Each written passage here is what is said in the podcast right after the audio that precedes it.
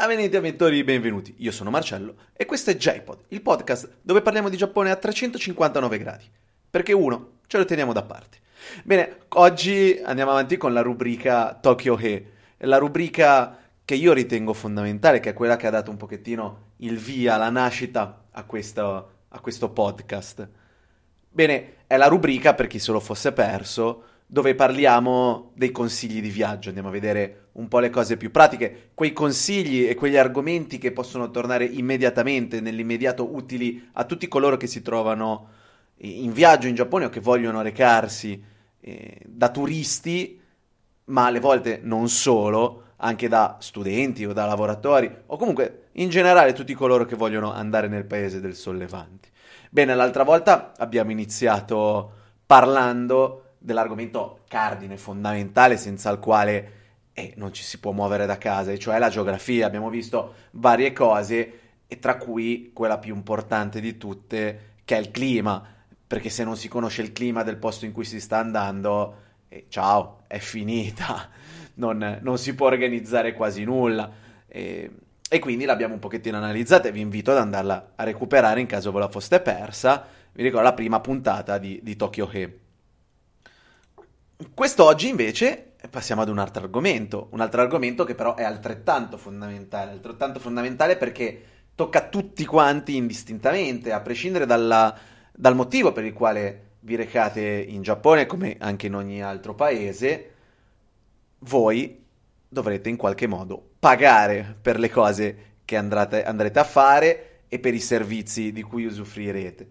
E quindi è molto importante, in un'epoca questa dove stanno nascendo tantissimi nuovi metodi di pagamento, capire, conoscere e sapere le usanze di quel paese in modo da arrivare preparati e da, e da, non trovarci scoperti in caso di necessità. E quindi anche questo, capite, un argomento fondamentale, una cosa che è sempre bene sapere, che tutti quanti dovremmo sapere e conoscere. Ecco, prima di iniziare questo importante discorso faccio una premessa, una premessa fondamentale che poi probabilmente ripeterò nel, nell'arco de, del resto della puntata, però voglio metterla qui subito bene in chiaro in modo che non vada poi persa in mezzo, in mezzo ad altri discorsi. Bene, quello che io andrò a dire, lo scenario che io, che pian piano andremo a, a descrivere, descrive un Giappone attuale in questo momento, più o meno a gennaio del 2020 ma ehm, il, il, governo giapponese ha attuato a partire da, da, ottobre dello scorso anno, ottobre del 2019, una campagna molto forte per andare ad implementare, a far crescere il più possibile il, um, il mercato del cashless. Quindi, oltre a trovarci in un periodo storico globale di eh, nascita di nuove di nuovi metodi di pagamento che esulano da, da quelli che abbiamo conosciuti finora e, e, soprattutto dai contanti, ecco il Giappone in particolare adesso si trova in una fase cruciale, molto importante e che premus- presumibilmente vedrà un cambiamento, una modifica che però in questo momento non è ancora avvenuta, è in fase di, di sviluppo. E quindi quello che andremo a descrivere adesso non è detto che sia valido fra 6-7 mesi, ma anche fra 2 o 3 oppure fra un anno. Ora, in realtà, eh, prevedibilmente non sarà uno sviluppo che porterà a un cambiamento così epocale nel giro di poco, quindi mi sento di dire che per tutti coloro che si recheranno in Giappone durante le Olimpiadi, che ricordo essere da, dalla seconda metà di luglio, dal 24 di luglio, ecco, la, la situazione sarà più o meno come quella attuale, magari un pochettino più a favore di, di, certi parametri che poi ora andremo a vedere, ma che si traducono nei pagamenti cashless, ma non vi sarà una rivoluzione ancora così importante e significativa.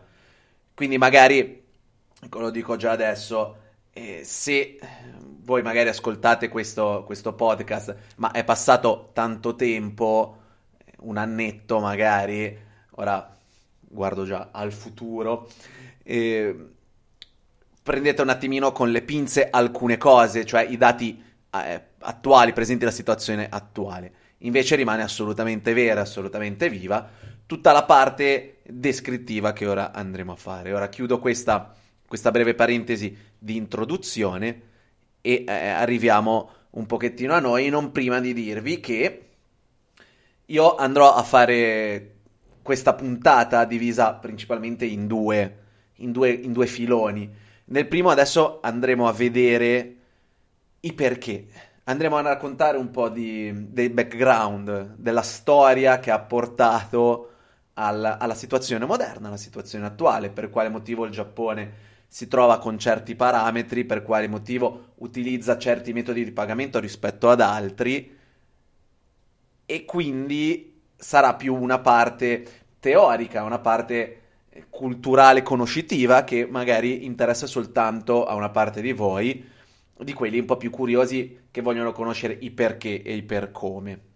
Ecco, nella seconda parte invece andremo a vedere un pochettino più nella pratica e andremo a vedere poi effettivamente dove e come si può pagare in Giappone nella parte, nella parte reale, effettivamente, quando uno poi si trova lì in loco.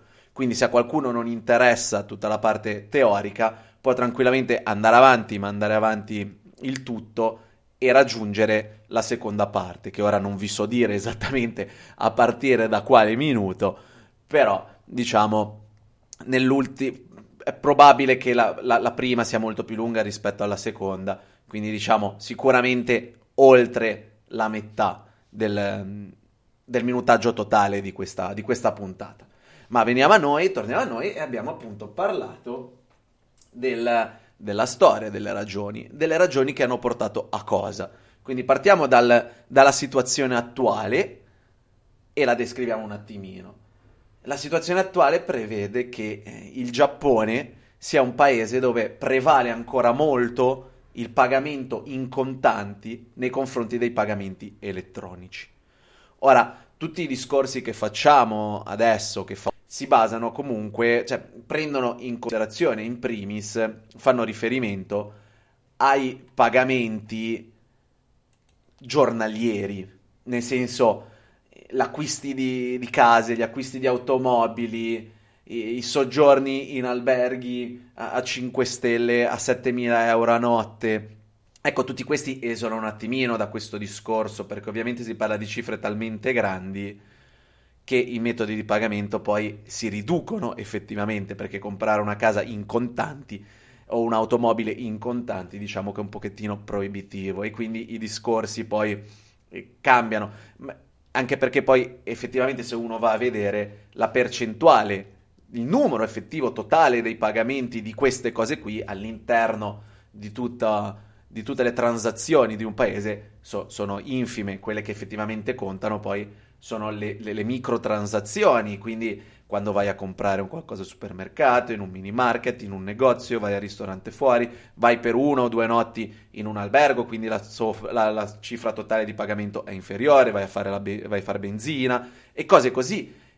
Azioni e pagamenti che una persona fa eh, più volte nell'arco di una giornata, alle volte anche in doppia cifra, e che quindi sommate per tutte le persone sono quelle il vero numero, sono quelle che vanno a incidere effettivamente veramente sui dati, sulle statistiche e anche su diversi aspetti dell'economia di un paese. Ecco, detto questo, noi ritorniamo a questo Giappone che ha, che ha un'economia del, delle transazioni basata molto sul, sul contante. Io adesso prendo una tabella, c'è stato uno studio mh, mm, che è andato avanti, che ha preso in considerazione i, i dati e uno sviluppo dal 2007 al 2016 non vi sono dei dati globali più precisi adesso, quindi la situazione che andiamo a vedere è riferita al 2016 e più o meno per tutti i paesi è andata comunque ancora leggermente a salire. Ok? Quindi abbiamo un Giappone che nel 2016 si ritrova con eh, poco meno del 20% di eh, transazioni effettuate attraverso strumenti elettronici o carte di credito, quindi cashless, non in contanti. Ecco, tra i paesi eh, più tecnologicamente sviluppati è tra, è tra, quelli che ha una percentuale minore. Troviamo sotto di loro giusto la Germania, mentre abbiamo altri paesi come, come l'America, intesi come gli Stati Uniti, che sono verso il 50%, la Svezia che supera questa soglia, fino ad arrivare a, alle cime che vedono l'Inghilterra col 70% e la Corea del Sud che si avvicina pericolosamente, tra virgolette, al 100%, fermandosi nel 2016 a un 96.4%, ma presumibilmente adesso alcuni, alcuni dati parlavano del 98% di transazioni effettuate con, col cashless o comunque non in contanti. La Cina, la Cina altro colosso del, del pagamento cashless, ecco secondo questo studio era ancora attestata non nel 2016 ma nel 2015 perché sappiamo che con la Cina ci sono ogni tanto dei problemi effettivamente perché è un paese talmente grande e talmente tanto in sviluppo e con un, comunque ogni tanto è difficile reperire dei dati concreti e, e, reali e veri, quindi ci fermiamo al 2015 dove superavano il 60% e andavano verso il 66%. Adesso attualmente la Cina probabilmente ma su questo non ho dei dati precisi, certi e veri, andiamo, penso, eh, sopra l'Inghilterra, che si attesti che vada verso tranquillamente sopra il 70%, immagino ci siano a mani basse. Sulla Cina però probabilmente ci sarebbero da fare anche vari discorsi perché è talmente grande, talmente ampio che ci sono le campagne dove sono ancora parzialmente meno sviluppati questi, questi mezzi di, di pagamento compensati invece dalle città, dalle grosse città soprattutto, le, la capitale, ma non solo, le, tutte le altre megalopoli cinesi che sono nate negli ultimi decenni, dove io credo, penso che la, la percentuale si aggiri, che vada anche lì verso il 100% dei pagamenti cashless perché, perché, sì, perché se andate a cercare un po' di documentari, video, se vi recate e siete stati in Cina, saprete che si paga anche dal fruttivendolo tranquillamente con le applicazioni. Ecco, io ora qui apro un, un'altra piccola parentesi per sottolineare una cosa. Vorrei sottolineare che in questo momento storico diciamo, negli ultimi dieci anni, ma in realtà forse un pochettino meno, però diciamo dal 2010, stiamo vivendo una seconda rivoluzione, la definisco io così, non ho, non ho trovato questo termine, però per come la vedo io, una seconda rivoluzione nei pagamenti. Se una volta eh, le carte di credito eh, sono nate alla fine degli anni 50 negli Stati Uniti, il primo esempio di carta di credito nel 58, se non erro, e poi pian piano si sono diffuse fino a diventare la prima vera rivoluzione nei pagamenti come più reale e pratica alternativa al contante. Poi ovviamente in mezzo ci sono state tante altre cose, però è stata la vera rivoluzione, la cosa che ha cambiato effettivamente. Carte di credito e bancomat, comunque la tesserina, la tesserina fisica che passavi e pagavi, sia col chip sia con la banda magnetica. Ecco, nel 2010, dal 2010 più o meno circa, anno più, anno meno, stiamo vivendo questa seconda rivoluzione, questa seconda rivoluzione che ha portato a tutti i pagamenti elettronici. Con la nascita di tutti gli smartphone si sono riscoperti tutti questi nuovi metodi che hanno portato appunto alla nascita di, di applicazioni in primis e tutte carte virtuali che permettono di pagare attraverso dapprima i cellulari, poi anche con, con, gli orologi e altri dispositivi che non prevedono quindi un supporto fisico a parte, ma basta un, un passaggio di, di, di, un device elettronico unito alla tecnologia che è stata anche questa inventata da pochi anni del, del contactless, quindi del non dover più inserire la carta dentro all'interno del, della macchinetta per, per i pagamenti del POS, all'interno del POS, ma semplicemente appoggiandocela sopra, velocizzando già in primis quello, i metodi di pagamento. Quindi viviamo in un quadro generale che è questo qui, di seconda rivoluzione industriale, ci, industriale scusate, dei pagamenti, e ci ritroviamo di fronte ad alcuni paesi che avevano eh, aderito, diciamo, che già con la prima rivoluzione, quindi con la nascita dei pagamenti, delle carte di credito e quant'altro, l'avevano prese molto a cuore e si era diffuso molto, quindi poi nella pratica negli anni 80, 90 e primi, primo decennio degli anni 2000, in alcuni paesi come quelli nordamericani e, e diversi nord europei, era abbastanza diffuso comunque già di base, il, ma anche l'Australia, il, pagamento con le carte di credito, era molto più facile pagare con le carte di credito rispetto ad altri paesi, i quali invece sì, sa, vengono utilizzate, ma comunque in percentuali minori e il contante è rimasto comunque eh, predominante. In primis tra questi, se vogliamo prendere qualcuno vicino a noi, la Germania, che, eh, nella quale si può pagare con i bancomat, però effettivamente nella pratica non vengono utilizzati eh, con la bancomat, comunque con le carte, con i cashless, non vengono utilizzati così tanto come si potrebbe pensare.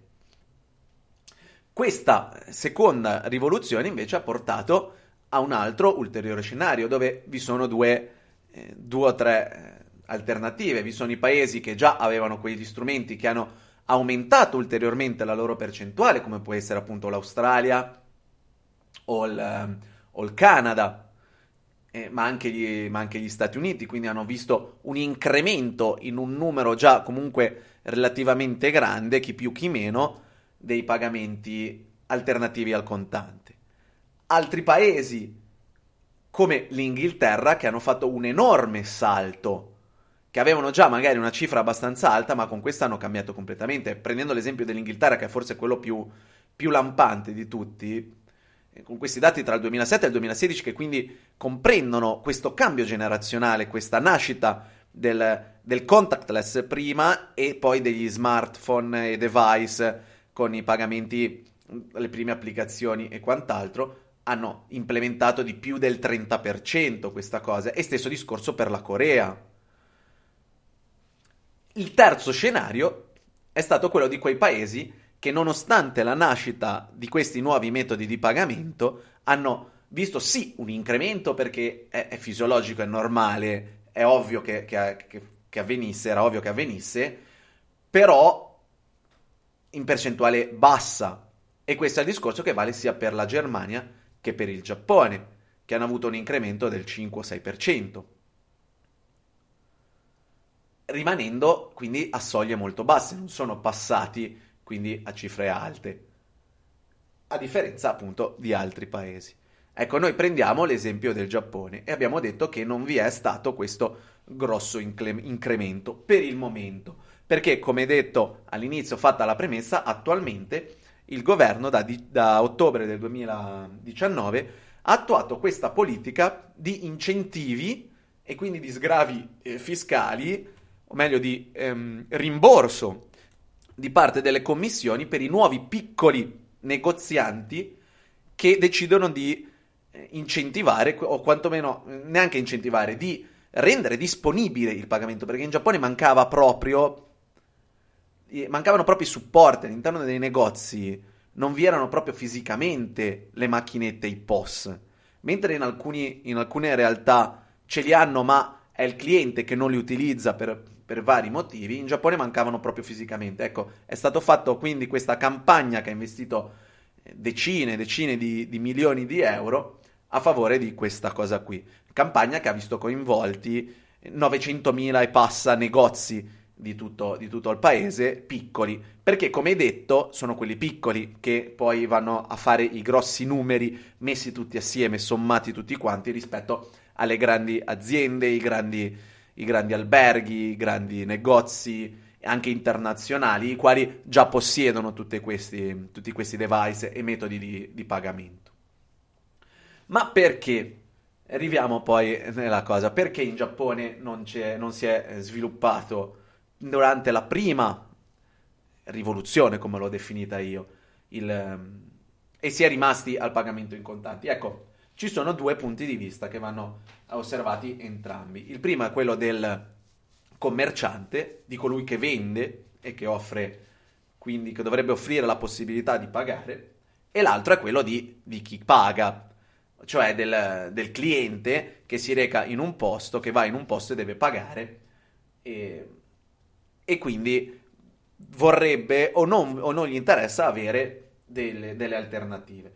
Ecco, partiamo dai commercianti e andiamo a fare un discorso che è per chi, se ci si ragiona un attimino, è, è, ovvio, è palese. Per quale motivo un commerciante non investe in, in qualcosa? Se sulla carta il, la nascita delle carte di credito prima e questi metodi adesso por- avrebbe dovuto portare ad un aumento dei clienti e degli introiti, ecco, sulla carta questo ragionamento c'era ed era anche vero, perché se io commerciante offro tanti metodi di pagamento diverso, statisticamente nel complesso dovrei aumentare il mio numero di clienti perché riesco a prendere tutta una gamma, una gamma maggiore di possibilità e offro al mio cliente la certezza di poter sempre pagare per quello che, eh, che vorrebbe acquistare.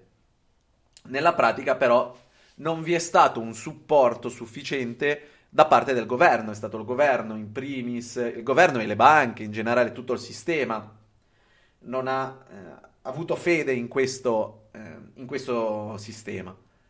Perché dico questo? Dico questo perché in Giappone nei primi anni, che, che erano quelli fondamentali per far partire la cosa, perché una volta che non è iniziato questo processo, la gente si è, abituato, si è abituata a non averlo e quindi non gliene è più fregato niente di attuare un cambiamento e sono rimasti così per tanti anni. Ecco sì, eh, le commissioni, le commissioni sono la chiave principale perché erano troppo alte. Si parla di un 8% di, di commissioni per il, per il commerciante, quindi doveva togliere l'8% su ogni singolo pagamento. Capite che alla fine dell'anno nel complesso era troppo esoso se in più si doveva aggiungere anche al dover acquistare e mantenere i, i device, i dispositivi per permettere al cliente di pagare attraverso questi sistemi, questi metodi. Ecco, l'altro motivo in parallelo, oltre a queste commissioni molto alte che in realtà adesso si sono abbassate, sono arrivate ad un 3%, considerate però ancora da molti commercianti troppo alte, perché le paragonano a quelle degli Stati Uniti che sono tra l'1,8 e il 2. Ecco, oltre a queste commissioni alte, vi erano dei tempi di pagamento, delle tempistiche di pagamento molto lunghe. Cosa, cosa voglio dire con questo? Voglio dire che eh, non eravamo nel 2020 con una rete internet spettacolare, non eravamo nel 2020 con tecnologie avanzatissime stiamo parlando magari appunto degli anni 90 e dei primi anni, del primo decennio degli anni 2000, dove nasce e si sviluppa internet, le reti globali in generale, però non vi erano ancora certe, certe dinamiche che velocizzano molto il passaggio di denaro. E a cosa porta questo? Cosa portava? Portava che il, il, il commerciante doveva aspettare anche fino a 60 giorni per vedere i propri soldi eh, depositati. Quindi un cliente pagava e il commerciante vedeva i soldi 60 giorni dopo.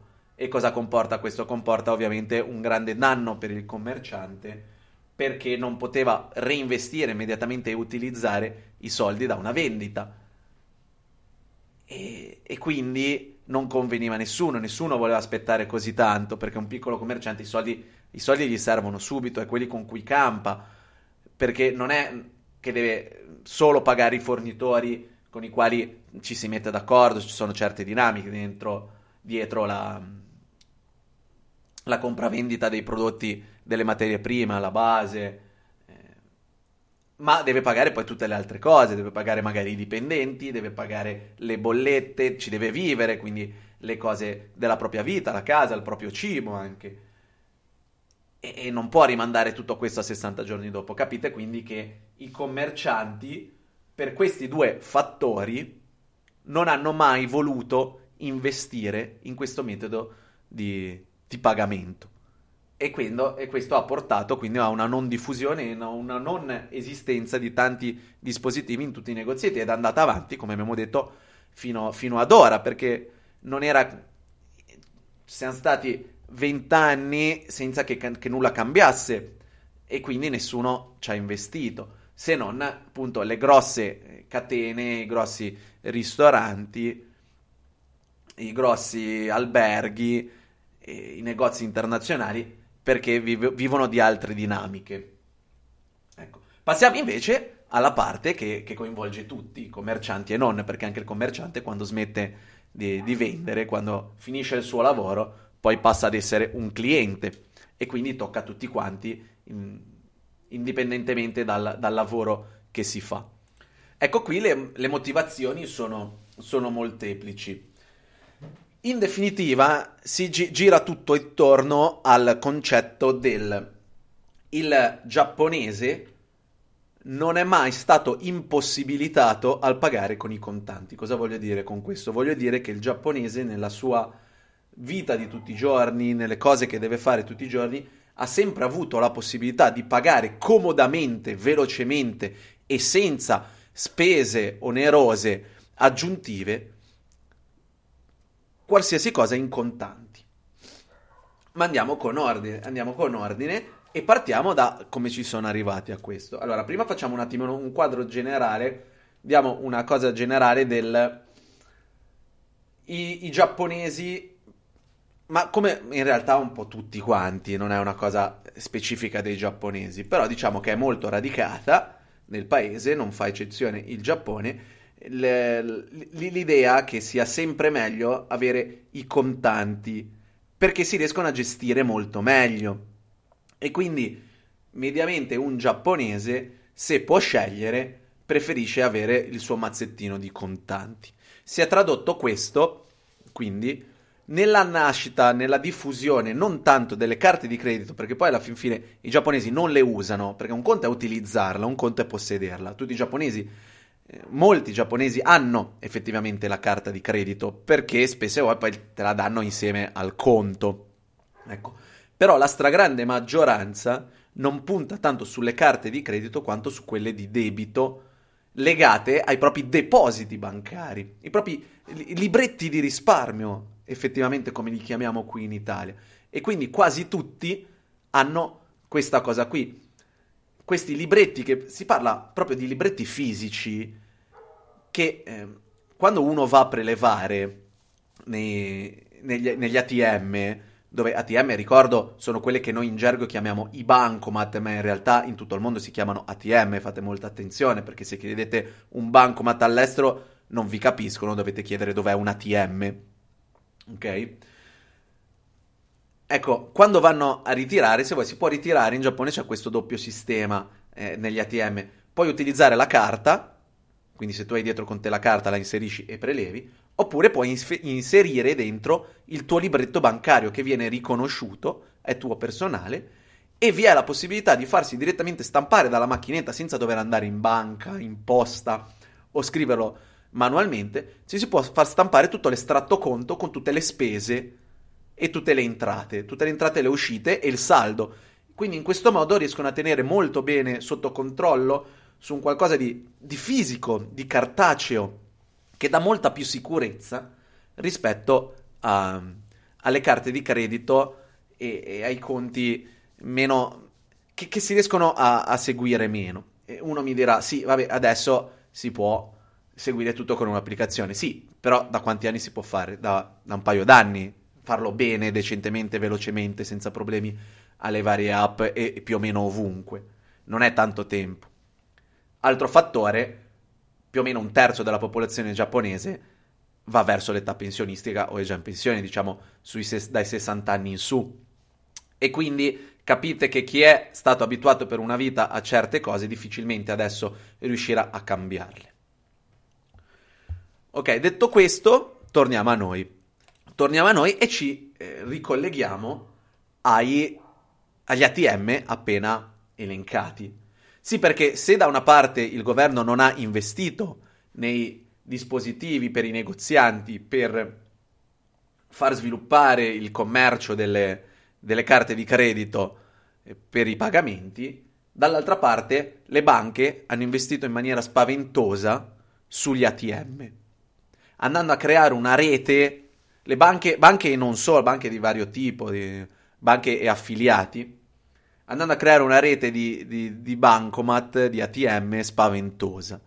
Vi ha da fare però una, una seria precisazione qua, che vi sono due tipologie di ATM entrambi legati a, a, banche e tutto quanto, poi fisicamente sono uguali, identici, eh? non, non, fraintendiamoci, però vi è una piccola fondamentale differenza eh, fra i due, che sono la diffusione e le, gli orari di funzionamento.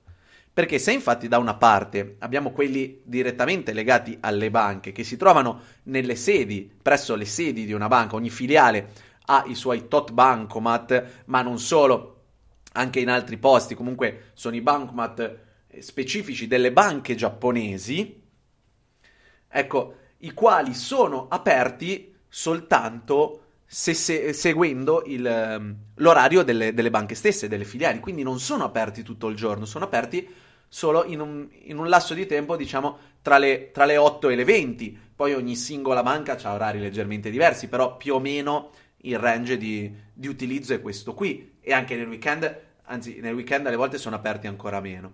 Stesso discorso per quelli delle poste. Inseriamo le poste come se fossero delle banche, perché come anche in Italia le poste permettono di aprire dei conti e quant'altro, anche in Giappone le poste permettono di farlo. Ecco, via questa prima, se da una parte via questa prima categoria così, dall'altra vi sono i bancomat distribuiti all'interno dei combini. Cosa sono i combini? Li abbiamo già citati, torneranno spessissimo, diciamolo un'altra volta. Sono i convenience store. Sono quei mini market aperti 24 ore su 24, 365 giorni all'anno. Non chiudono mai, non esiste un giorno di vacanza che sia uno. Questi sono dei posti dove si può comprare veramente di tutto, dal cibo ai attrezzi vari fino anche a spedire e ricevere pacchi, pagare le bollette e comprare biglietti di concerti e quant'altro. Ok, vi si può comprare anche eh, in alcuni posti anche il gas per eh, il kerosene per, per, le stufe, per dire. Eh, a Sapporo ne ho visto qualche d'uno, c'erano dei posti che compra il kerosene qui in, nel mini market lì sotto casa. Ecco, essendo aperti 24 ore su, questi, su 24 questi posti, anche i bancomat sono aperti 24 ore su 24 e fatemi eh, proprio essere chiaro, quando dico non sono aperti 24 ore su 24 gli altri, intendo proprio che sono all'interno di strutture che vengono chiuse fisicamente, cioè proprio c'è la saracinesca abbassata e non potete neanche accedere alla zona dove sono i bancomat. Ecco invece in questi combini sono funzionanti 24 ore su 24, andando quindi ad ovviare al problema dell'apertura dall'altra parte. Inoltre, oltre all'orario più lungo, hanno anche una diffusione molto più elevata, perché se quelli delle banche sono sì non solo attaccati alle filiali, ma per la maggior parte sì, e ve ne è qualche d'un altro qua e là in giro in alcuni punti strategici come alcune eh, stazioni o altro, i combini e quindi di conseguenza anche gli ATM al loro interno sono più o meno ovunque. Dovete considerare, se non siete mai stati in Giappone, non lo potete capire nella pratica. Se ci siete già stati, sì. Ma questi mini market, questi convenience store, sono veramente ovunque. Quando dico veramente ovunque, prendetemi proprio alla lettera Considerate che in tutto il Giappone non so il numero preciso, ma penso che almeno 60.000 negozi ci siano, considerato che le prime due, vi sono diverse aziende, le due più, più grandi hanno almeno 20.000 negozi l'una circa. Ecco, ovviamente più è grande più ve ne sono, ma sono presenti anche nelle campagne questi, questi mini market. Cioè, entro dei limiti ovviamente, se vai nel paesino con 16 abitanti non vi sono naturalmente, ma vi si può trovare la posta che va un po' a compensare, però eh, diciamo che comunque, come abbiamo visto, se qualcuno ha ascoltato la, la lezione sulla, sulla, geografia, alla fin fine nelle campagne giapponesi vive solo meno del 10% della popolazione totale del paese. Quindi eh, uno deve proprio andarle a cercare queste zone dal punto di vista turistico, quindi sarà più facile salvo aver deciso proprio di andare nel nulla, ritrovarsi nelle città. E nelle città più grandi sono, più, più se ne trovano. Nelle grandi metropoli, come Tokyo e Osaka, ma non solo, Yokohama, Sendai, Sapporo, Kyoto, Nara, Hiroshima, ehm, Fukuoka e quant'altro, sono veramente ad ogni angolo di strada. Molte volte ad uno stesso incrocio con quattro angoli vi sono quattro combini diversi anche della stessa azienda. Ecco, questa enorme diffusione sul territorio incentiva, ha incentivato sempre i giapponesi ad andare a prelevare. Ad andare a prelevare perché? Perché se non sono stati di nuovo investiti soldi nel resto, sono stati investiti nelle tecnologie di questi bancomat. Sono molto diversi dai nostri, non dal punto di vista estetico, dal punto di vista estetico più o meno sono tutti uguali, sono delle grosse macchinette, perché eh, alternativa non ce ne sono, da qualche parte i soldi fisicamente li devono mettere e ci vuole dallo spazio, sono costruite così con lo schermo, lo schermino, alcuni touch, altri meno, i tastini e, e tutto quanto. No, la vera differenza è la velocità con la quale lavorano, perché se uno sa già che tasti deve premere, conosce già perché l'ha già fatto magari decine di volte, centinaia, migliaia di volte nella sua vita, ecco, in una ventina di secondi netti tu hai i soldi in mano dal momento in cui inserisci la carta. E quindi questa estrema velocità e fluidità e rapidità di, di prelievo ha portato i giapponesi a non porsi mai grossi problemi ed avere la certezza di poter ritirare, avere sempre con sé dei contanti, di poterli prendere. Ecco, quando io parlo di diffusione dei bancomat, mi riferisco anche, pensa, per noi può sembrare una cosa molto assurda, ma nei supermercati, non parlo dei grossi centri commerciali, ma proprio nei supermercati, diverse volte si trovano i bancomat. Quindi uno entra, va al supermercato, non paga con la carta, ma prima preleva dal bancomat e poi va a fare la spesa e, pa- e la paga in contanti. Ho visto diversa gente fare così, che da un certo punto di vista è folle, però funziona così funziona in questa maniera. Ecco, uno può ovviamente avere dei, dei dubbi di, di, un certo tipo, nel senso che eh, ma uno gira con sempre tanti contanti, ma non ha paura. Cioè, va bene che c'è la comodità di poterli prendere e, e tutto quanto, ma io non mi fiderei mai a girare con tanti contanti in, in tasca. Sì, è vero, avete ragione, ma dovete tenere presente che il, in Giappone è uno dei paesi più sicuri al mondo, è uno dei paesi dove i furti sono veramente pochi, sono pochissimi. E quindi il giapponese medio, ma anche il turista medio, si trova in una situazione di tranquillità. E si vive, i giapponesi vivono con la tranquillità e con la quasi certezza che nessuno ve li ruberà mai i vostri soldi e si evince questo dalla tranquillità con la quale lasciano in giro tranquillamente le loro borse e quant'altro e girano con i portafogli in bella vista. Ora apro una parentesi, un'altra. Non sto dicendo che non esiste al 100%, al 1000 per 1000 la possibilità che succeda qualcosa. Sono, esistono, ci sono stati dei precedenti, però è veramente, veramente bassa la probabilità e di solito avvengono solo in certi quartieri, nei quartieri più da tutti ritenuti un pochettino più malfamati, per quanto possano essere malfamati i quartieri delle, delle città giapponesi.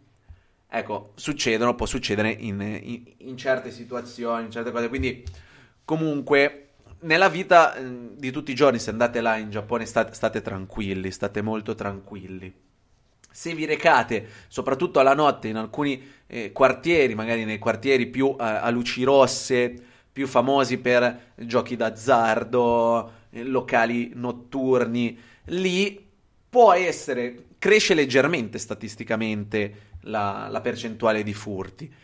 Non raggiunge però certamente i nostri, eh, i nostri livelli, i nostri inteso come i livelli di, di, alcune, di alcune, zone del, dell'Occidente e non solo.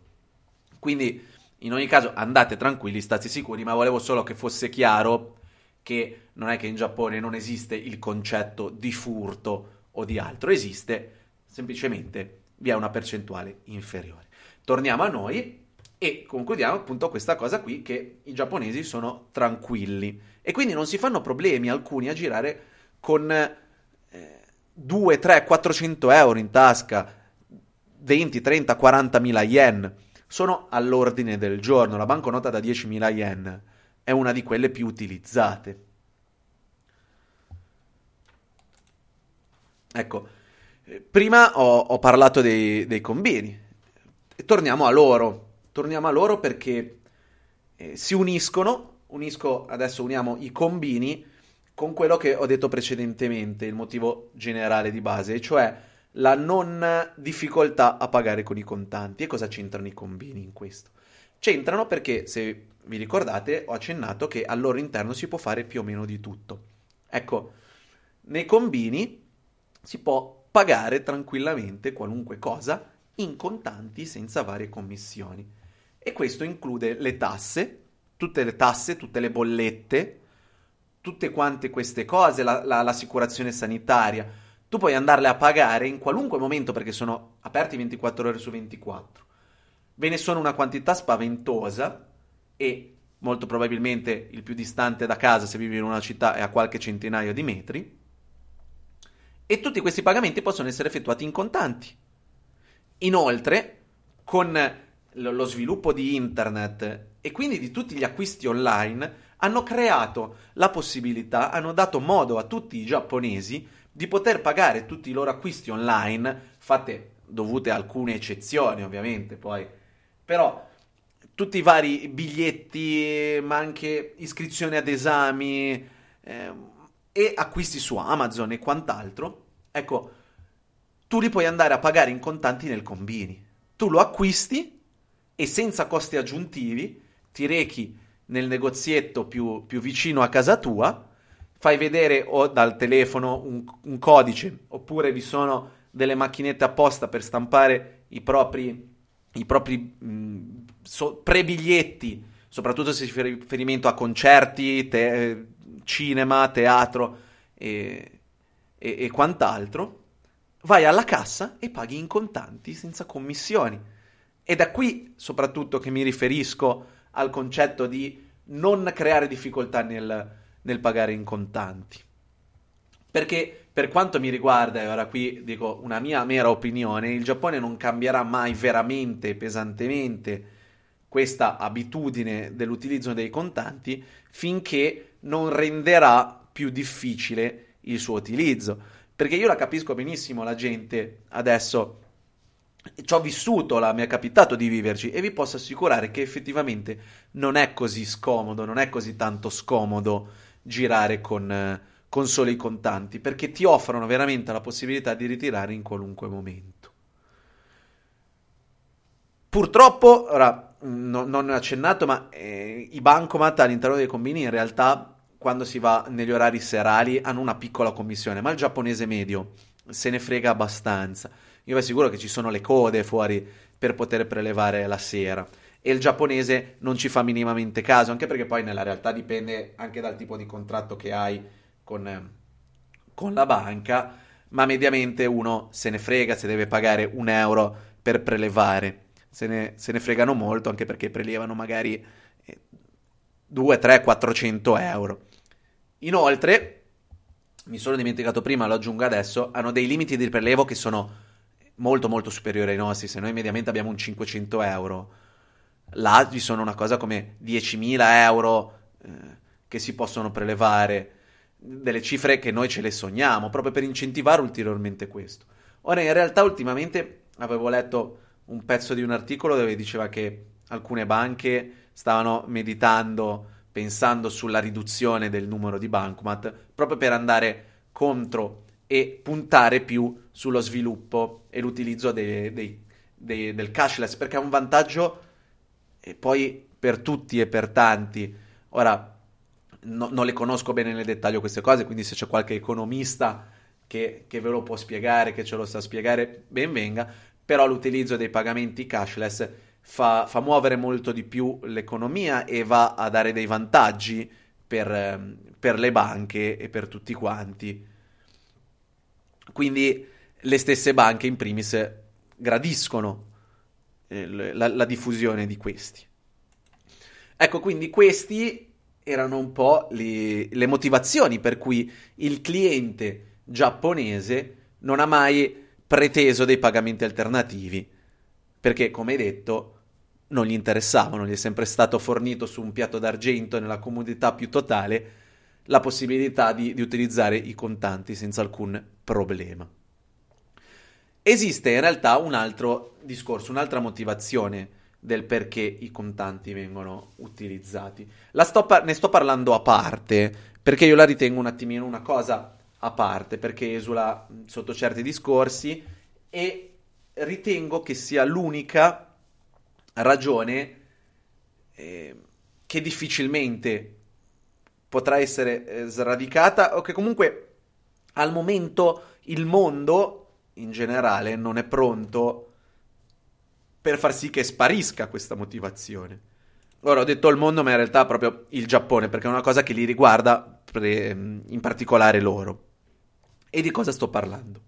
Sto parlando del fatto che il Giappone è un paese a forte rischio calamità. Forte rischio calamità che sono i, tor- eh, i tifoni, i terremoti e poi di conseguenza gli tsunami.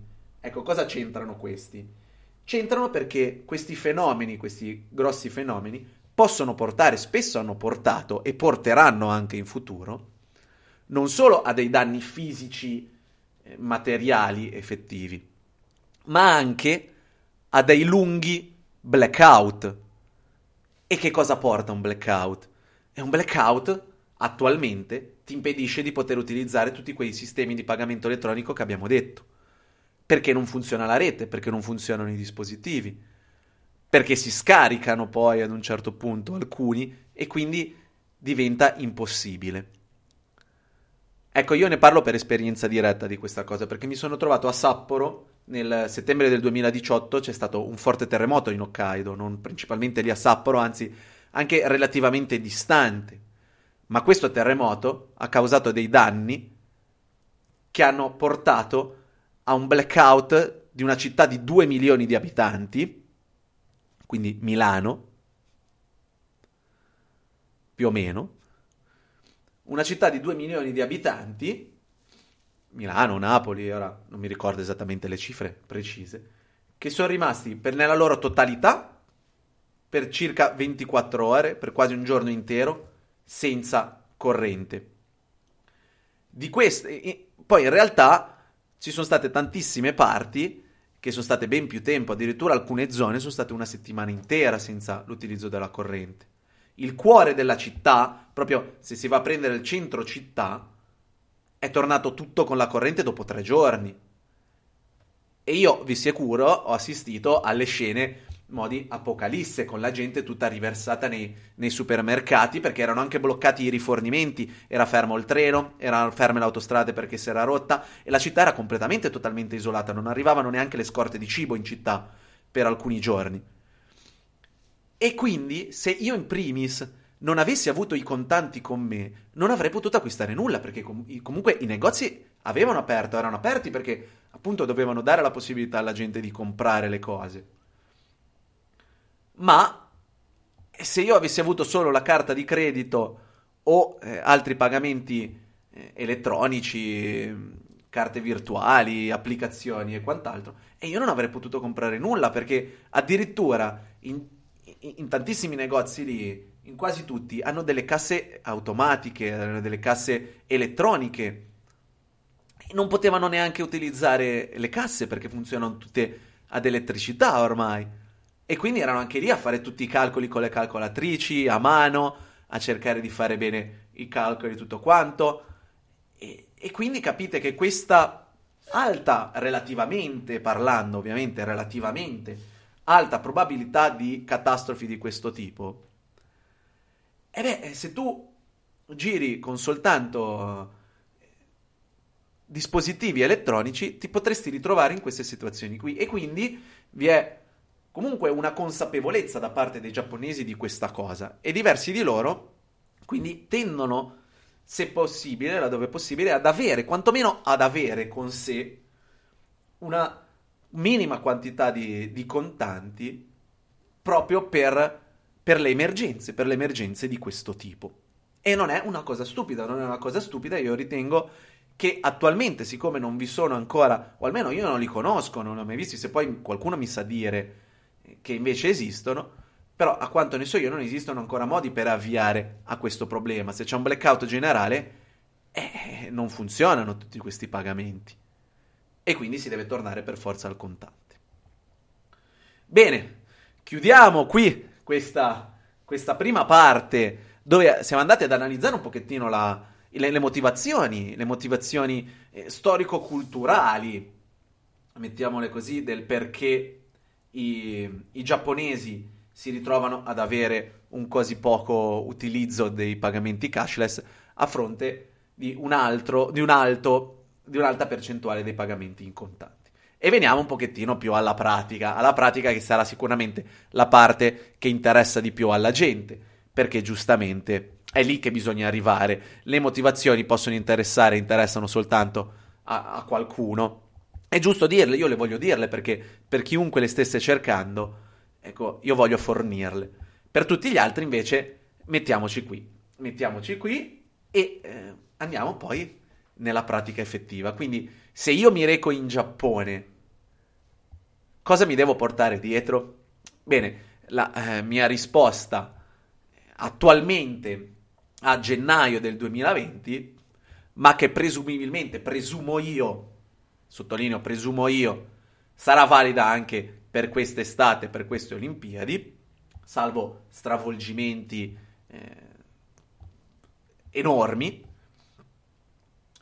il mio consiglio è partite con più contanti possibili, inteso con fatevi un vostro piano di spesa teorico, vi mettete lì, escludete tutte le cose che ovviamente avete già pagato, escludete i grossi alberghi, il Japan Rail Pass se lo, se lo fate, dove il Japan Rail Pass, ricordo, è un pass per tutte le, le linee di trasporti dell'azienda JR, Japan Rail, e vi permette di usufruirle ad un prezzo, voi lo pagate, è un abbonamento settimanale, bisettimanale o trisettimanale che copre tutti i vostri trasporti in certe aree del Giappone, ma ne parleremo poi approfonditamente in una puntata dedicata.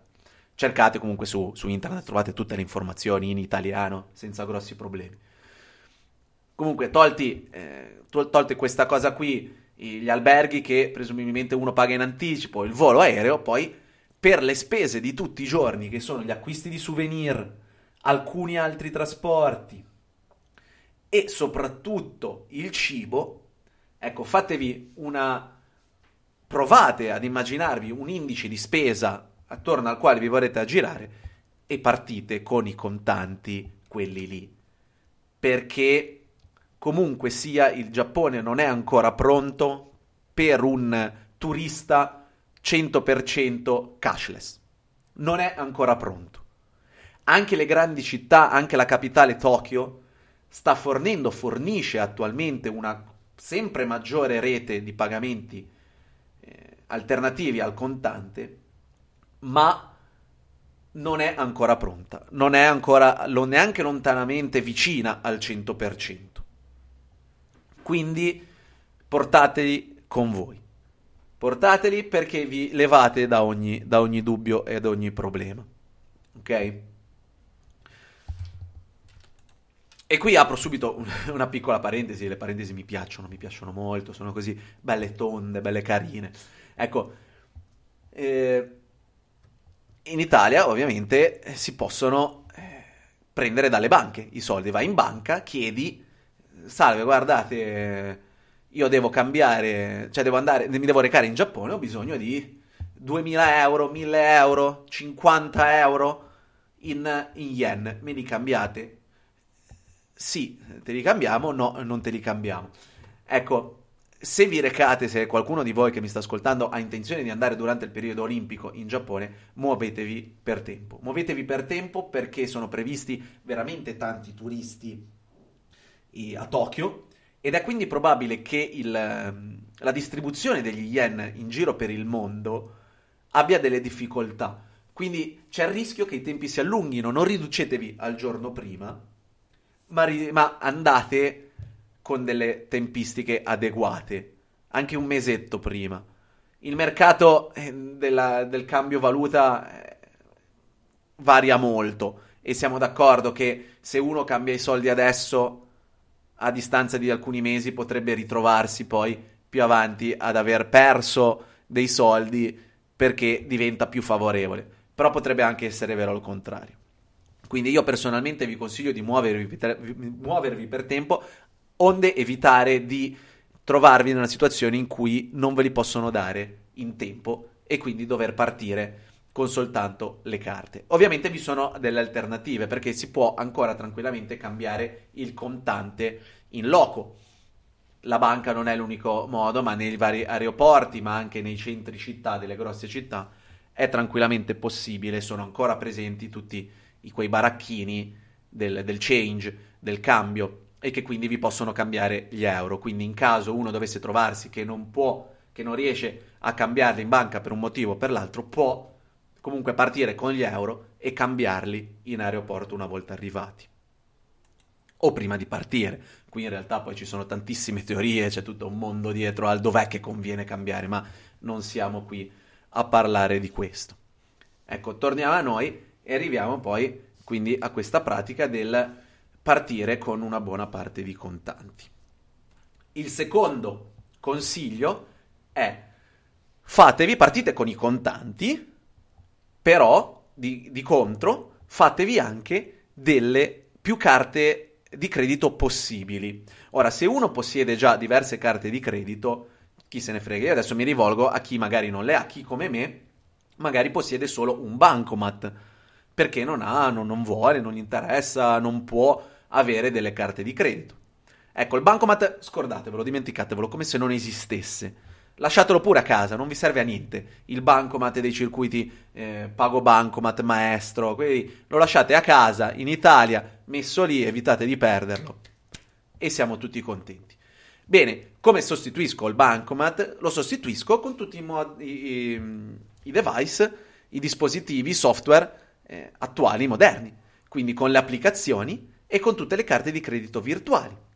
Tutte le carte di credito virtuali, le quali adesso comunque anche a costi gratuiti, quindi a costo zero gratuitamente, vi spediscono a casa anche la carta fisica. Ci vuole qualche giorno, anche, ogni tanto, alle volte anche delle settimane perché vi arrivi, però ve, lo, ve la possono fare, quindi muovetevi per tempo anche qui a crearle. Perché comunque è sempre, avere, è sempre meglio avere le spalle coperte, perché la somma di contanti che potete portare con voi potrebbe non risultarvi sufficiente. Come fare quindi? In caso i soldi non dovessero bastare. Beh, eh, si può ovviamente, fortunatamente, tranquillamente prelevare. Per chi ha ascoltato tutta la parte precedente sulle spiegazioni, sulle motiva- motivazioni, abbiamo fatto tutto un discorso sui, sui combini. Ecco, tornano qui in auge. I combini, che di nuovo sono dei mini market aperti 24 ore su 24, 365 giorni l'anno, hanno al loro interno questi bancomat. Se voi dovete ritirare, se dovete ritirare in Giappone, la cosa principale, il bancomat, l'ATM, meglio, l'ATM eh, principale che dovete cercare è quello appartenente, quindi quello che si trova all'interno della catena di combini 7-Eleven. Questa catena qui è una catena internazionale che ha negozi sparsi un po' per tutto il mondo e ha creato una propria rete bancaria molto ampia che quindi permette il prelievo da tantissimi circuiti esteri e internazionali. Quindi la prima cosa, quella sulla, con la quale andate sul sicuro, che se non riuscite a prelevare lì per qualche motivo, non riuscite da nessun'altra parte, è la, la banca del 7-Eleven e quindi i combini del 7-Eleven. Come detto, sono sparsi su tutto il territorio. Nel territorio giapponese ve ne sono più di 20.000 negozi di questo brand qui, di questa azienda. Quindi capite che sono relativamente facili da trovare, soprattutto all'interno delle grandi città. Se voi aprite Google Maps, scrivete 7-Eleven, 7 11, 7 11 in varie lingue, lo scrivete anche in italiano tra un po' probabilmente e ve li trova, vi dice dove sono e presumibilmente le raggiungete nel giro di qualche minuto a piedi. Questa è la soluzione principale che uno deve cercare.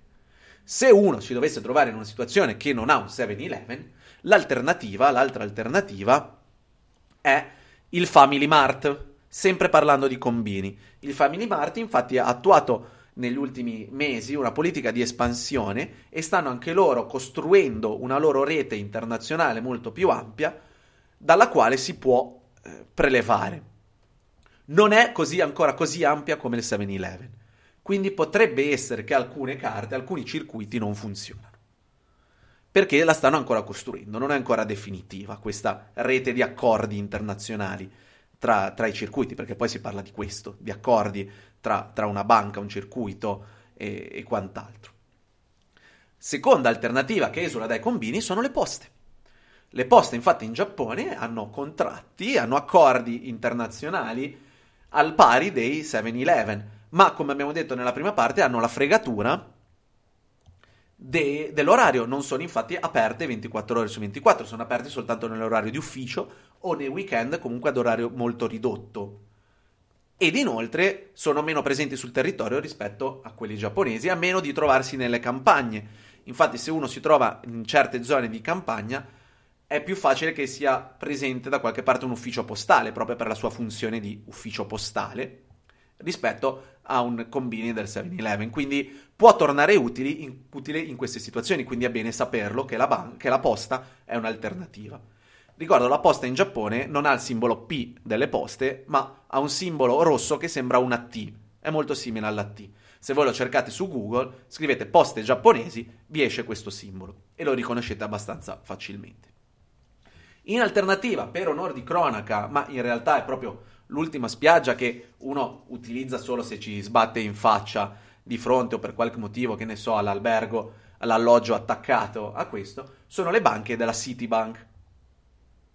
La Citibank è, la, è, è, un, è, una banca giapponese che ha un suo circuito internazionale, però di nuovo qui eh, hanno un orario limitato e sono ancora più limitati, i numeri sono ancora inferiori, il numero di, di ATM sparsi sul territorio rispetto agli uffici postali. Quindi diciamo che è bene saperlo, è bene che uno lo sappia in, in caso di necessità, questa Citibank, però diciamo che è l'alternativa meno, meno gettonata e meno frequente. Ma eh, veniamo a noi, all'altra parte del discorso del prelievo, perché ovviamente uno, io adesso vi ho elencato i luoghi in cui recarvi per prelevare, ma quali circuiti da noi italiani possiamo utilizzare? Con quali carte? Io ho parlato di fatevi delle carte di credito eh, prepagate, ma a quali circuiti devono appartenere? Bene, in primis, se ne avete la possibilità, fateli di circuito Visa il circuito Visa in Giappone è quello più coperto, è quello che effettivamente accettano tutti poi nella pratica, nella realtà. Al secondo posto vi è quello Mastercard, che è leggermente inferiore, però anche quello è in quasi tutti i posti accettato. È comunque tanto tanto diffuso pure quello Mastercard. Con questi due ehm, circuiti non dovreste avere alcun problema. Quindi il mio consiglio, tornando alle carte virtuali gratuite che ti permettono di essere fatte gratuitamente, createne di questi due circuiti. Cercatene sia del circuito Mastercard che del circuito Visa, in modo da avere le spalle coperte. In modo che se per un qualche motivo, perché teniamo sempre presente comunque che può esistere la sfiga, la sfiga delle sfighe, delle più sfighe, che, che ne so, succede un guasto di qualche tipo ad un circuito a livello proprio magari internazionale, un attacco hacker, una sfiga di qualche genere, un aggiornamento di, di, di, un qualche software fatto male che ha creato un qualche malfunzionamento. Ecco, se noi possediamo entrambi, eh, riusciamo ad aggirare questi eventuali, nella remotissima possibilità che succeda qualche disguido, ecco, li possiamo evitare. American Express. American Express molti lo chiedono Molti possono pensare che sia una valida alternativa, in realtà non è un circuito così tanto diffuso come si può pensare. Vi sono tantissimi posti, infatti, che non l'accettano.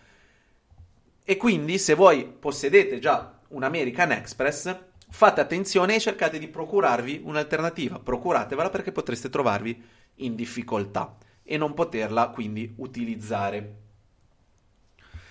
Per eh, per noi italiani in particolare, tantissimi si chiedono sulla Poste Pay, ma la Poste Pay funziona, non funziona? Funziona. Negli anni, nel corso degli anni, eh, vi sono stati dei problemi, quindi non posso dire che sia immune da, da certi problemi. Ora non so esattamente da cosa fossero causati, se ehm, proprio problemi del, di non accettazione, però so di italiani che hanno avuto difficoltà ad utilizzare la Poste Pay. Però nella maggior parte dei casi sono stati, solo, sono stati dei periodi brevi, certi periodi eh, nella quale magari non funzionava. Io, per quanto mi riguarda, per tutto il 2018 e parte del 2019 non ho avuto nessun problema a, ad utilizzare la Poste Pay, mi sono trovato benissimo, l'ho usata in tantissimi posti e senza avere alcun tipo di problema. Quindi la Poste Pay, se voi già l'avete, è una validissima alternativa. Bene, abbiamo quindi visto che eh, le carte di credito comunque è bene portarsele dietro, è bene portarsele dietro perché appunto in primis, per quanto mi riguarda il mio consiglio eh, spassionato personale, è appunto questo, di puntare più sull'utilizzo della carta di credito solo come emergenza in caso ci si debba, si debba prelevare ulteriormente. E poi comunque con la certezza che se vogliamo possiamo utilizzarla anche per pagare. Ecco, ricordiamoci Ricordiamoci che poi il prelievo internazionale ovviamente ha dei costi, ha dei costi che dipendono dalla propria banca, dal proprio contratto e da altri fattori vari, però diciamo che comunque non è gratuito. In ogni caso, in generale, questo in tutte le parti del mondo, sempre vi conviene prelevare il meno possibile. A fronte invece del pagamento, che però anche lì dipende da, da, da certi contratti e cose, anche il pagamento attraverso la carta di credito in realtà ha delle commissioni, può avere delle commissioni. Quindi sono poi tutti campi che uno si deve andare ad analizzare più nel dettaglio, ci vogliono un po' degli esperti, magari un po' più di, di economia, di questi tipi di pagamenti, di questo mondo. E vi consiglio, vi rimando un pochettino a internet per questi dettagli del ma effettivamente questo quanto mi può costare, quest'altro anche. Però in generale pa- parliamo comunque di, di cifre basse, non stiamo parlando che ogni volta che prelevo spendo 5.000 euro, stiamo parlando magari di 4 o 5 euro che se io prelevo in una volta sola. Ecco, non so bene se tutti i circuiti, però fate attenzione a questo, c'è un limite di prelievo giornaliero che eh, se non erro per la Poste Pay ad esempio corrisponde a 250 euro giornalieri e non mi ricordo quanti mensili comunque non eh, no, non cifre altissimissime, quindi fate attenzione anche a questo. Anche da questo punto di vista servono, possono servire più carte per avere più possibilità di, di prelevare in caso abbiate bisogno di grosse cifre di denaro. Però, se noi stiamo parlando in un bilancio totale di, per dire, una spesa di, che ne so, 2000 euro, ma anche 1000 euro totali, ma anche 700 euro totali, quei 5 euro diciamo che sono una percentuale piuttosto bassa e non dovrebbero andare ad influenzare più di tanto il bilancio complessivo del, del nostro viaggio. In più appunto se ci rechiamo eh, nel paese come mediamente la maggior parte della gente è, sono due o tre settimane o anche meno, vediamo già lì che comunque le probabilità che uno possa prelevare le, quantità, le volte in cui uno può prelevare sono abbastanza ridotte e risicate. Abbiamo visto quindi nella pratica dove e come si può prelevare attraverso quali circuiti. Ebbene, se uno invece non si vuole portare dietro dei contanti, uno può avere qualsiasi motivazione, non, me, non mi interessa. Ognuno poi è libero di fare quello che vuole. Io ho dato alcuni consigli, vi ho eh, esposto la situazione del paese, com'è, com'è, come non è. Bene, se uno non vuole i contanti perché anche solo che per principio, perché vuole fare un esperimento e vedere ma, ma è possibile vivere in Giappone senza i contanti? Uno magari può volerlo fare. Bene, dov'è che può? Dov'è che ha le certezze? Dov'è che va sul sicuro? Ecco, sul sicuro ci va in, in alcuni posti, ovviamente. Questi posti sono in primis, come abbiamo detto, i luoghi dove, dove si pagano grosse cifre. Quindi se tu ti, rechi in negozi di lusso, in ristoranti di alto livello, di altissimo livello, o, ehm, o in altre zone, in, in alberghi, eh, comunque gli alberghi intesi proprio come hotel, non, non come i ryokan, che sono i, i, gli alberghetti tipici giapponesi, e soprattutto se ti ci rechi all'interno delle grosse città, ecco, in questi posti non dovresti avere assu- alcun problema a pagare con le carte. Ecco, ho citato le grosse città perché comunque vige la regola generale, empirica generale del più è grande la città, più facilità avrai a pagare con le carte. Ma questo vale un pochettino poi in tantissime parti del mondo. In alcune no, in alcune è talmente diffuso che comunque anche nel, nel paese di campagna nel nulla paghi con le carte, in altri invece diciamo che, che, funziona ancora così e il Giappone è uno di questi esempi. Quindi se vi trovate nelle grosse capitali avrete statisticamente molte meno difficoltà a pagare. Tornando a noi, abbiamo poi le catene internazionali o comunque le catene di negozi molto diffuse, molto grandi, come può essere il Don Quixote, che per chi non lo conoscesse è una catena di negozi giapponese nella quale, che è presente anche in altre parti dell'Asia, nella quale sono vendute, cioè vendono veramente di tutto, ma quando dico di tutto, di tutto. Gli manca solo che vendano case, però ci trovate dalle biciclette al cibo, a, c'è tutto il reparto eh, sex toys, vestiti, eh, tende, roba da campeggio, profumi, veramente tutto quanto, tutto quanto è famosissimo per questo, anche perché all'interno ci si trovano una marea di di boiate che non avete idea. Tra l'altro, parentesi, un ottimo posto. In, se, volete, se dovete spendere un'oretta, vi fate un giro lì dentro e trovate un sacco di cose stupidissime, divertentissime, uniche e che vi faranno soprattutto con gli amici passare un'oretta in tranquillità. Ecco, una catena grossa come questa che è utilizzata da tantissimi stranieri per comprare soprattutto souvenir e quant'altro perché lì trovi tutto Ecco, loro accettano tranquillamente le carte perché c'è gente che spende, anche perché puoi, non è che vi sia solo cose a poco prezzo, ma vi sono anche cose a prezzo alto, vi vendono anche gioielli, puoi pagare con le carte. Ecco. Stessa cosa da Starbucks, non è un grosso problema, una catena internazionale, americana e tutto, puoi pagare tranquillamente. Il Mitsukoshi, anche il Mitsukoshi famosissimo centro commerciale di lusso giapponese, presente anche a Roma, in Italia, eh, lì da Piazza della Repubblica, Via della Repubblica. Ecco, in posti qui non, non dovreste incontrare assuni, alcunissimo problema. I problemi, eh, come abbiamo già accennato, nascono nei negozietti. Più è piccolo il negozio, più è difficile pagare con le carte.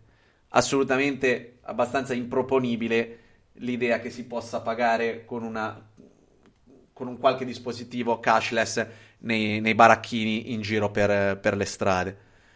Sono veramente, veramente pochi quelli che lo permettono. Li conti probabilmente sulle, sulle dita di una mano. Attualmente. Poi, appunto, ripeto, vi è una campagna, stanno cercando di diffondere tutta questa cosa, quindi è possibile che fra qualche mese la questione cambia. Attualmente però non è ancora così, non è ancora così. Quindi se vi recate nei piccoli negozietti avrete dei problemi. E quando parlo di piccoli negozietti intendo anche i, eh, i ristoranti, la parte ristorativa. La parte ristorativa infatti ha un grosso problema per chi si reca in vacanza, perché tanta gente, ovviamente uno vuole andare a comprare, eh, cioè a mangiare, a provare i posti, i ristoranti, uno va cena fuori tutti i giorni mediamente quando, quando vai in vacanza così. Ecco, in tantissimi ristoranti è ancora difficile, quindi impossibile, pagare con, con le carte di credito e quant'altro. E quindi come, come, si fa? Questo vale in primis per i ristoranti perché c'è un mondo a parte a sé.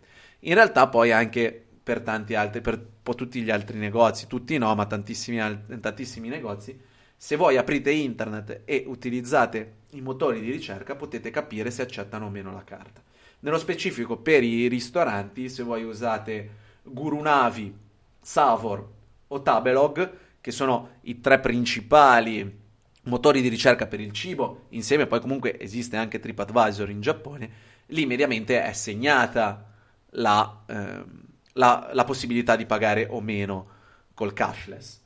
Quindi informatevi. Il consiglio principale che posso dare Eh, chiedete, chiedete tranquillamente, non fatevi alcun problema. Non sapete il giapponese, chi se ne frega, entrate, mostrate la carta di credito, la fate proprio vedere fisicamente e loro vi diranno di sì o di no. E così vi togliete ogni dubbio e vivete tranquilli. Molti negozi, tanti negozi espongono fuori la possibilità e i circuiti che accettano. Questo in primis, eh, tutti i combini si sono, sono stati tra i primi a, a, cercare adesso, attualmente, ora con questa seconda eh, riforma e soprattutto con gli incentivi dello Stato, si stanno eh, più, più o meno tutti adeguando a questi metodi di pagamento e quindi nei combini è abbastanza facile sia trovare i cartelli fuori con tutti i circuiti che accettano, sia poter pagare con questi dispositivi. Molti ristoranti però invece non lo scrivono fuori, non mettono un cartello esposto, ma questo non vuol dire che non le accettino, facciamo attenzione. La presenza vuol dire che le accettano, l'assenza può voler dire entrambe le cose, quindi l'unico modo per essere sicuri è effettivamente entrare e chiedere. Non fatevi problemi, soprattutto nelle grandi città sono abbastanza abituati. Poi vi è da fare tutto un discorso sull'inglese, sul fatto che parlino inglese o meno, ma quello esula completamente da quello di cui stiamo parlando. Torniamo a noi e un altro eh, punto dolente, non, è, no, non è vero, punto dolente è errato, è un altro punto di interesse sono i mezzi di trasporto. I mezzi di trasporto e partiamo dai taxi. Perché c'è tanta gente che utilizza i taxi per spostarsi. Ebbene, si può pagare con la carta sui taxi? Sì, abbastanza tranquillamente. Praticamente quasi il 100% dei taxi in Giappone ha, il, ha, la possibilità dei pagamenti elettronici, ha la possibilità dei pagamenti elettronici perché alle volte anche quelli i conti possono essere alti, in alcuni casi se per, per i giapponesi, ora magari uno qui la prende per brevi tratti, però magari qualcuno lo deve prendere per lunghi tratti per un motivo, per l'altro, per una sfiga. Comunque eh, sono anche attrezzati perché sanno che lo straniero, lo straniero che in, in alcune tratte soprattutto è eh, un cliente eh, molto appetibile per il tassista, ecco, se loro non dessero la possibilità di pagare con le carte, perderebbero una quantità molto grande di, di clienti e quindi si sono attrezzati ed è possibile utilizzarli. Quindi se dovete prendere un taxi non vi fate grossi problemi non dovreste averne. Nel caso, nel dubbio, anche lì fate vedere la carta, vi dicono subito, senza, alcun, senza alcuna difficoltà. Gli altri trasporti invece parliamo dei trasporti pubblici. Ebbene, dietro appunto alle varie campagne che ci sono e all'arrivo, alla previsione dei, dei tanti turisti per le Olimpiadi, si stanno adeguando, si stanno aggiornando e vi posso dire che quantomeno che a partire dalle eh, stazioni principali delle grosse città, quindi a Tokyo le stazioni principali della Yamanote, ma non solo, quelle più, più grosse, più importanti, quelle che può essere Shinjuku, Shinjuku eh, Tokyo, eh, Shibuya mm, e, e quant'altro. Ecco, in queste stazioni qui sono spuntate, hanno iniziato a, a, a mettere nell'ultimo, nell'ultimo periodo, nell'ultimo paio d'anni, poi più o meno, delle macchinette per i biglietti utilizzabili soltanto con carte di credito e affini. Quindi, se voi dovete fare un biglietto e non avete con voi i contanti, potete farli lì. Potete farle lì pagando con la carta.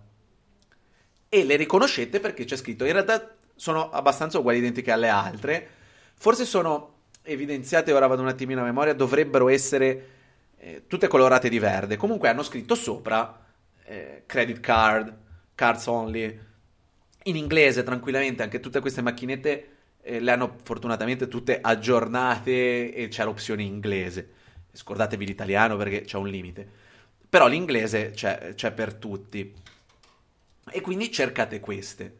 Se invece vi trovate in una stazione minore perché queste macchinette qui che io sappia al momento sono presenti soltanto nelle stazioni principali e non anche quelle secondarie più piccoline, ecco lì eh, un pochettino vi dovete attaccare al chiodo, detta molto finemente. Perché? Perché non c'è alternativa. Non c'è alternativa in quanto le biglietterie fisiche che ti vendono fisicamente il biglietto esistono soltanto per i treni a lunga percorrenza nelle grosse e quindi nelle stazioni più grossi, principali e mediamente non ti vendono, che io sappia, non credo neanche vendano i biglietti singoli della metro, ma non lo so, su questo uno si dovrebbe informare più dettagliatamente, non ho mai avuto la necessità non ho mai incontrato nessuno che sia andato a comprare un biglietto per un piccolo tratto di metropolitana, ma li ha sempre comprati tutti dalla, dalla biglie- da, da, dalle biglietterie elettroniche, perché ce ne sono talmente tanti, anche lì sono molto veloci, che, eh, che non vale la pena andare a cercare delle alternative. Infine accenniamo un pochettino ai, ai, musei e a tutti quei centri, così, musei, eh, santuari e templi i quali prevedono un biglietto d'ingresso. Ecco, anche questi sono un po' altalenanti. Alcuni ti offrono la possibilità di pagare in, eh, con le carte, più, più presumibilmente i, i, musei, mentre per quanto riguarda i templi e i santuari io difficilmente ho incontrato il, i cartelli. Si può pagare con le carte, difficilmente ho visto gente che pagava con le carte perché non si poteva, quindi fate molta attenzione a questi. Si parla comunque mediamente di biglietti di costi relativamente bassi, quindi eh, magari 1000 yen, 1200, quelli un pochettino più alti, in realtà qualcuno può costare anche di più se va a prendere certi pacchetti e certe cose, però molte volte invece si parla, si tratta magari di 2, 3, 4, 500 yen che corrispondono a 2, 3, 4, 5 euro, quello a seconda del cambio, però cifre relativamente basse. E quindi qui si entra un po' nella seconda empiri- eh, regola empirica generale, oltre a quella del più la città è grande, più è facile pagare, del più eh, i conti medi del, dell'attività sono grandi, più è facile pagare e quindi se andate in posti dove si paga poco, costa poco la roba, ecco, è difficile che vi accettino i, i pagamenti elettronici al momento.